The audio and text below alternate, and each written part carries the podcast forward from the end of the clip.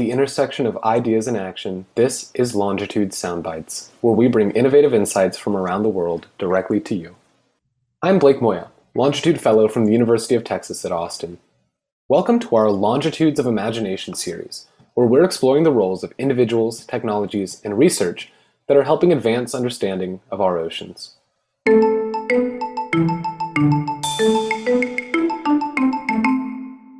We spoke with members of the Schmidt Ocean Institute, which is a philanthropic foundation that is enabling scientific expeditions on their research vessel Falkor at no cost to the world's scientists. As part of the UN's Ocean Science Decade, they are also contributing to a worldwide effort in mapping the entire ocean floor by 2030. In today's episode, we are featuring highlights from a conversation I led with Karine Bassin, Data Solutions Architect at SOI. As a statistics PhD student, I was interested to hear about how researchers handle the massive amounts of data collected so far out at sea. We started our conversation with her explanation of the kinds of data collected on the research vessel Falkor.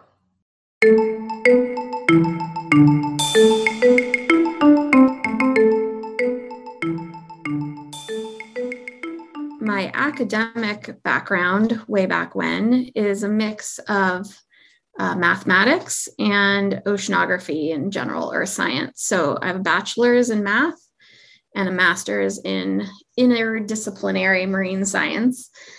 Um, so over my career, I've kind of straddled the areas that are more applied mathematics and earth science, both in academic and uh, academic institutions as well as government. I've worked at the National Oceanic and Atmospheric Administration, and I've also spent some time in the tech industry.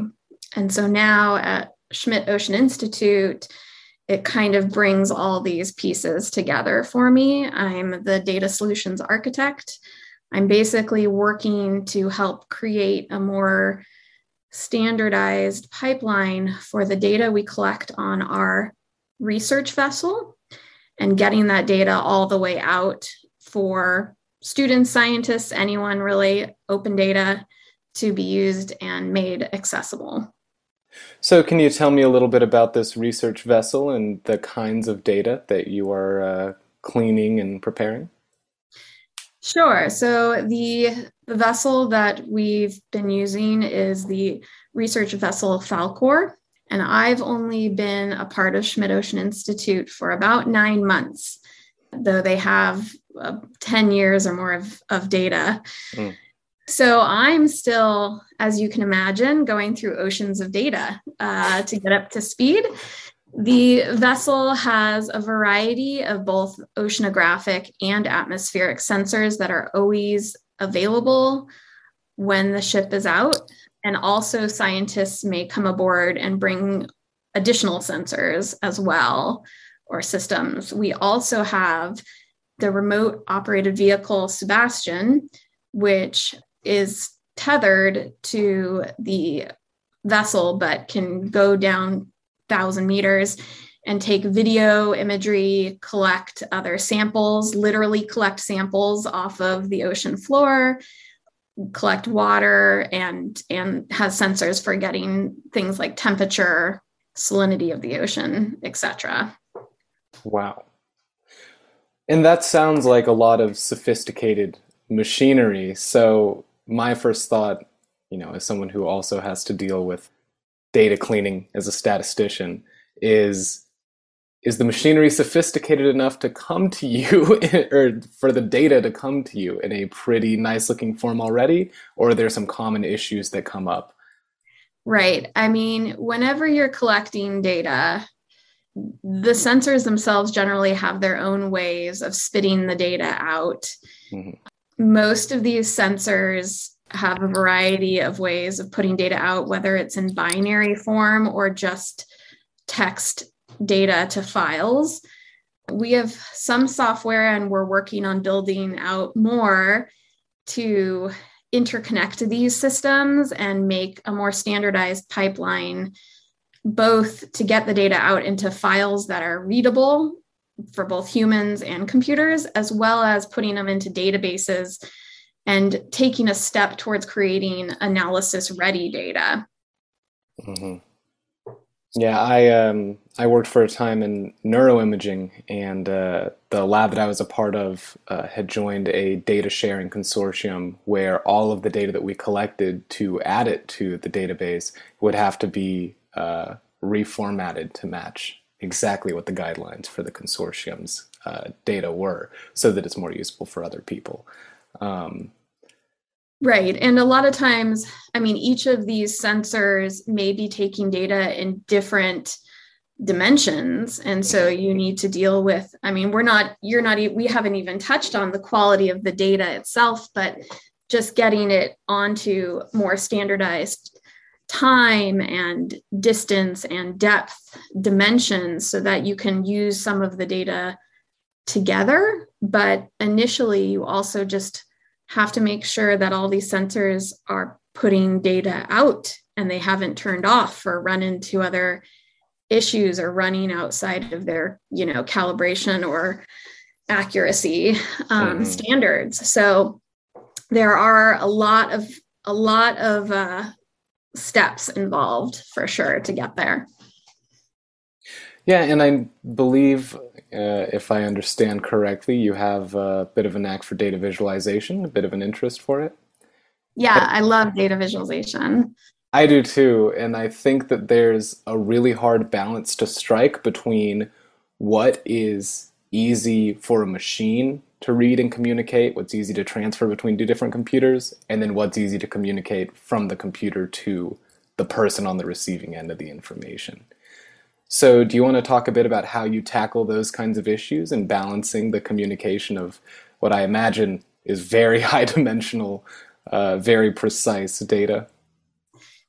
Yeah, it's an interesting question. I, I I see kind of those two as as pretty separate pieces. Uh, you know, in some ways, although there's a lot of steps involved in making data flow through a pipeline and standardizing it, uh, there's a point where you can say, okay, here is how we are going to standardize the data and make it machine readable, or you can, uh, you know, create an API or say that you're going to put the data into a JSON or a CSV or some kind of format, and you're going to let other computers know that this is the format and this is how they get the data. So, although that's challenging to do, you get to specify it. When you're dealing with humans, even when you think you've created something that's clear, you never know how people are going to interpret it. A computer, you understand how it's going to interpret it, but people, you don't. So, when it comes to visualizing for actual humans, um, there's a lot of different things that go into play. I mean, obviously, thinking about who is your audience and you know what is their use case whether it's someone who's more technically advanced or a student or a policy manager but also what do they want out of it and then also what are you trying to get across sometimes we make data visualizations to bring someone into the data to explore and not necessarily to make a point, but maybe just to view and be pulled in by the data versus telling a specific story. So, you know, people a lot of times think, I have this data, this is the kind of graph I can make with it. But realistically, you need to think about like, not just what you have, what are the questions, what's the story, is there a story? I mean, it, it basically becomes a journal article in mm-hmm. of itself. Yeah, and I think one one large thing too though is you do want to first get people to want to get more involved, especially if this is if it goes to a lay audience, right? To to build interest in something like seafloor mapping, you first want people to want to read more about about what's happening. And i think that visualization serves a huge role in actually sparking the initial interest into reading about what is ultimately a bunch of really large spreadsheets. Absolutely. And i think a lot of people will underestimate the really simple pieces of beauty when it comes to data visualization. But thinking about fonts and colors and whether or not someone is going to be colorblind or how it's going to affect them um, is a really big step in getting someone to continue to read or look at that data visualization. And I think, especially in the sciences, until earlier in my career and until recently, a lot of times that wasn't given as much weight as it should have been in terms of creating some of these visualizations. We would say, well, it's just for science. But each of these pieces are important in how even subconsciously you take in the data. Mm-hmm. Yeah, I, as a statistician, I think the whole science comes down to you know you have a bunch of data that is not interpretable to a human, and you have to get it into a human digestible format. People choose different ways about what the important numbers, the important statistics are to communicate, what the good graphs are to communicate, but the end goal of, I think, science as a whole might be biased because I'm a statistician, but uh, is to get that communication of what has been discovered or of what has been collected by these machines or these vessels. Something else that's been interesting in the last few years that's really happened in our larger society with data visualization is that we're starting to have a more informed audience in terms of data visualizations, especially because of COVID. Prior to COVID, you didn't see nearly the amount of graphs and maps and things that now are taken for granted that you don't need to necessarily explain what the axes are and what they mean. And just having some of this general based knowledge really changes what we're able to do with our with our audience yeah, the discussion of log scale on graphs at the beginning of the pandemic was a huge one. right, exactly. Yeah. Um, also, as a, just a technical question um, for myself, what uh, programs or what software do you use to generate your visualizations? Yeah, great question. It depends, um, is the answer. and new things are coming out all the time and it's getting a lot easier. Um, I very much used to work a lot with uh, just hand coding in D3, which is a JavaScript library um, for visualization. Uh, even the original creator of D3 has now moved on to make it simpler to use D3. So it's getting easier and easier. Um, I am a Python and JavaScript programmer. Um, so there's a variety of tools available in Python as well, um, like Bokeh.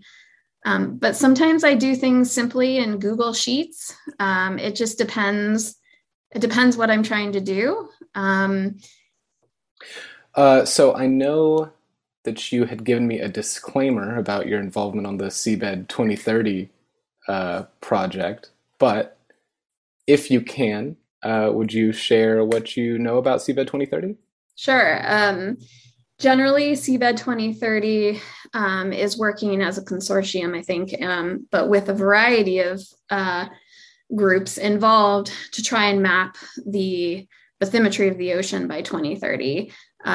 Less than 20% of the ocean floor is currently mapped. Um, it's crazy to think about that when you look at how much we know about Mars. But um, really, through a combination of both institutions and academic organizations, but even individuals with vessels who might have um, systems on their vessel for mapping bathymetry, trying to put and process all of that data and make it available um, for a variety of uses um, to move science forward. Yeah. Uh, and so the data that you work with of the collection from uh, Falkor and SuBastian, not bathymetry? We do have no. We do. We are definitely part of the Seabed 2030 mm-hmm. project. We collect bathymetric data from the RV Falkor. um, and uh, it is very large data in terms of how many bytes you collect, and it needs to be cleaned and processed, uh, which is a challenge but we work with other partners who are very good at that to process it and then put it out into public repositories and send it off to Seabed 2030 as part mm. of hmm. that project as well. Yeah. And maybe a question with the, the silly source that I just thought of, but uh, I imagine while all this data is being collected on the vessel, uh, it's probably difficult to wirelessly transmit it back to land. So, is it wirelessly transmitted, or is it that it travels by sneaker net and somebody just walks on the boat and grabs the drive and walks it back yeah no this is this this is specifically a problem with bathymetric data because it is very large but really all of our data um, all of the data collected some of it is small and you could send it wirelessly potentially. Um, not that long ago uh, it was very common and still is pretty common for the data collected on oceanographic research vessels to just be put onto a hard drive. And then once you got to shore, the hard drive is walked off the vessel and sent somewhere. Um, we're currently working on strategies to make that more, um, you know, happen more live stream, um, especially with new satellite technologies that are coming out. But we're we're definitely way in early stages. We currently use a combination of it. Um, we are sometimes we're able to get some data off the ship wirelessly, and other times we use a system that brings it off the boat on a type of hard drive, but then is put up directly into the cloud as opposed to handing it to someone. Mm-hmm. So it's it's a little bit of everything at the moment, but the amount of data collection and the ability to connect to the cloud when you're far off on the ocean is an issue. Mm-hmm. Yeah, I realize now how much I take cloud based technology for granted because it's been so long since I've needed to actually use a thumb drive, even. But uh, you know, I remember when people first started talking about it, I was like, the cloud, where is the cloud? I don't know if I trust that. Uh, and now it's it's pretty much everywhere except for, I guess, in the middle of the ocean. Yeah, it's interesting because one of the issues now is that most data architecture systems or companies that build things are just trying to make it so simple. It's just, oh, just use our cloud infrastructure but we don't always have access to that. And so mm-hmm. we have to use a combination of kind of older school methods of, of doing things, but also have it available to sync to the cloud when we can, or, you know, do a little bit of both. So um, sometimes organizations and businesses move forward quickly, but not everyone is able to take part in, in the systems they're building. Yeah, I remember hearing about uh, the the difficulty in bringing high speed internet to uh, offshore oil rigs. Being being from Houston, you know they're all out there, so you you just hear a lot about them. But uh, one of the things was that the people that are working on the rig, you know, they need break time, and you want them to have at least high enough internet to go FaceTime with people back home, right? Uh, but that was a struggle to get a network of that capability out only as far as just beyond the shelf. And even then, these rigs aren't uh, speeding across the entire ocean. So uh, it just the leagues of, of the problem of how difficult it really is to connect a network globally, not just over land, not just over static bodies, but even when you're moving all the way around the globe. Right, exactly. And Schmidt Ocean Institute is definitely looking into new and different ways and really wants to push that ability and make it more possible, not just so that we can get data off the ship in real time, um, but also to allow people to be effectively on the ship that aren't on the ship. You know, to allow scientists or people from places that maybe wouldn't ever have access to be able to really see and be a part of the live data streams. And um, it was something you know that i think was of interest before covid but you know again covid shows us why why it's so valuable to be able to do things like um, telepresence and be able to mm-hmm. have people in different places and be a part of that data. Yeah to actually use the global network we've been building for the last 30 40 years. Right. Uh, one thing that we like to hit on in these interviews is what you think propels uh, innovation or how you think uh, new solutions to problems like, you know, mapping the ocean floor and going global with this consortium style data effort. What you think drives these kind of solutions to problems in people? Gosh, I don't know that I have a good answer to that. Um, I mean, I think I think right now there's a variety of different things going on in the world, but uh, for me personally, what I've seen in the last I don't know 10 years is a pivot towards more of an open science, open data, open world kind of platform, meaning that you know as we as anyone puts in all these resources to explore the ocean and these vast areas that we know actually very little about that we're not just saying i'm the only one that's going to figure this out. But really if if one person goes and collects some data that they understand that there's more that can come of the value of sharing it and making it open and allowing others to use it. And especially like 10 years down the line 50 years down the line it's possible someone else will use that data in a way that we could have never foreseen. And so the more and more we collect and the more and more we make open and accessible the more of the unseen value that we can collect from it down the road. Yeah. Yeah, I think that's very true. It makes me think again, I had mentioned earlier we've spent 30, 40 years building up our our internet architecture, the global network, and uh, I remember hearing a long time ago that something like uh, 60 to 70 percent of uh, websites on the internet use this one little script that had been put uh, out somewhere at the core of some uh, CSS script a long time ago, and it's just spread and proliferated because they shared it and it was useful, and now it's everywhere, right? Um, which we can see the same throughout uh, not just technology that we use for commerce and communication, but uh, science and information knowledge as well. Uh, so, what do you foresee or what do you hope to see um, as the direction of this kind of ocean science uh, in the next four to five years, both through the communication and the technology?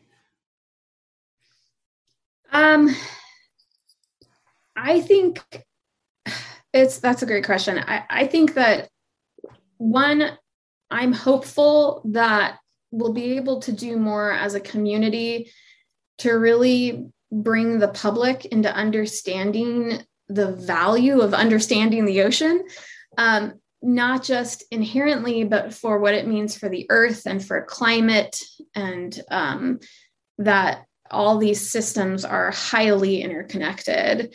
Um, and I think we do that through a variety of, you know, visualization and storytelling and also just like i said making data and the science available in a way that it doesn't feel like it's held in you know a tall tower a ta- away from everyone.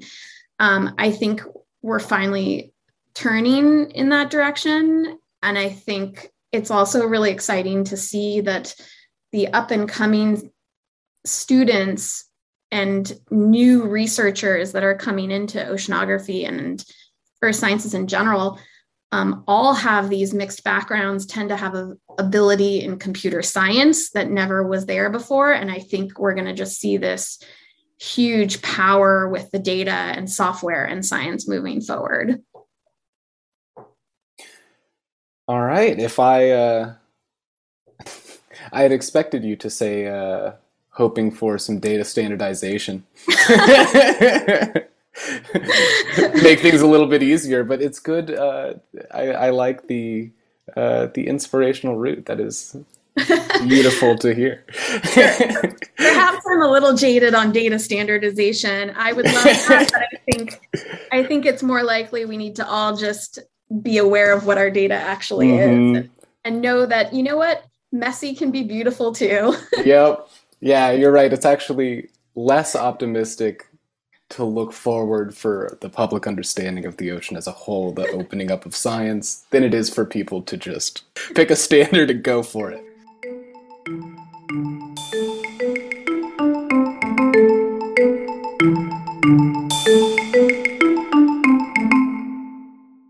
Talk with Karine helped me make an important connection between the sentiment about communication many data scientists share and the sentiment of openness in Karine's remark, open science, open data, open world.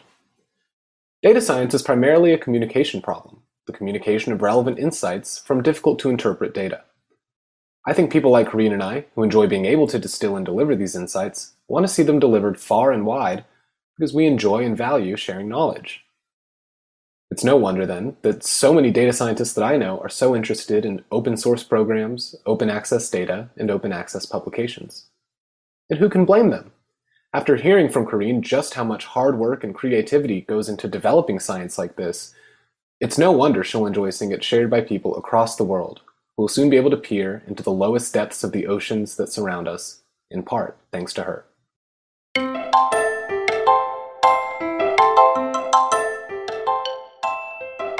We hope you enjoyed today's segment. Please feel free to share your thoughts over social media and visit longitude.site for the episode transcript. Join us next time for more unique insights on Longitude Soundbites.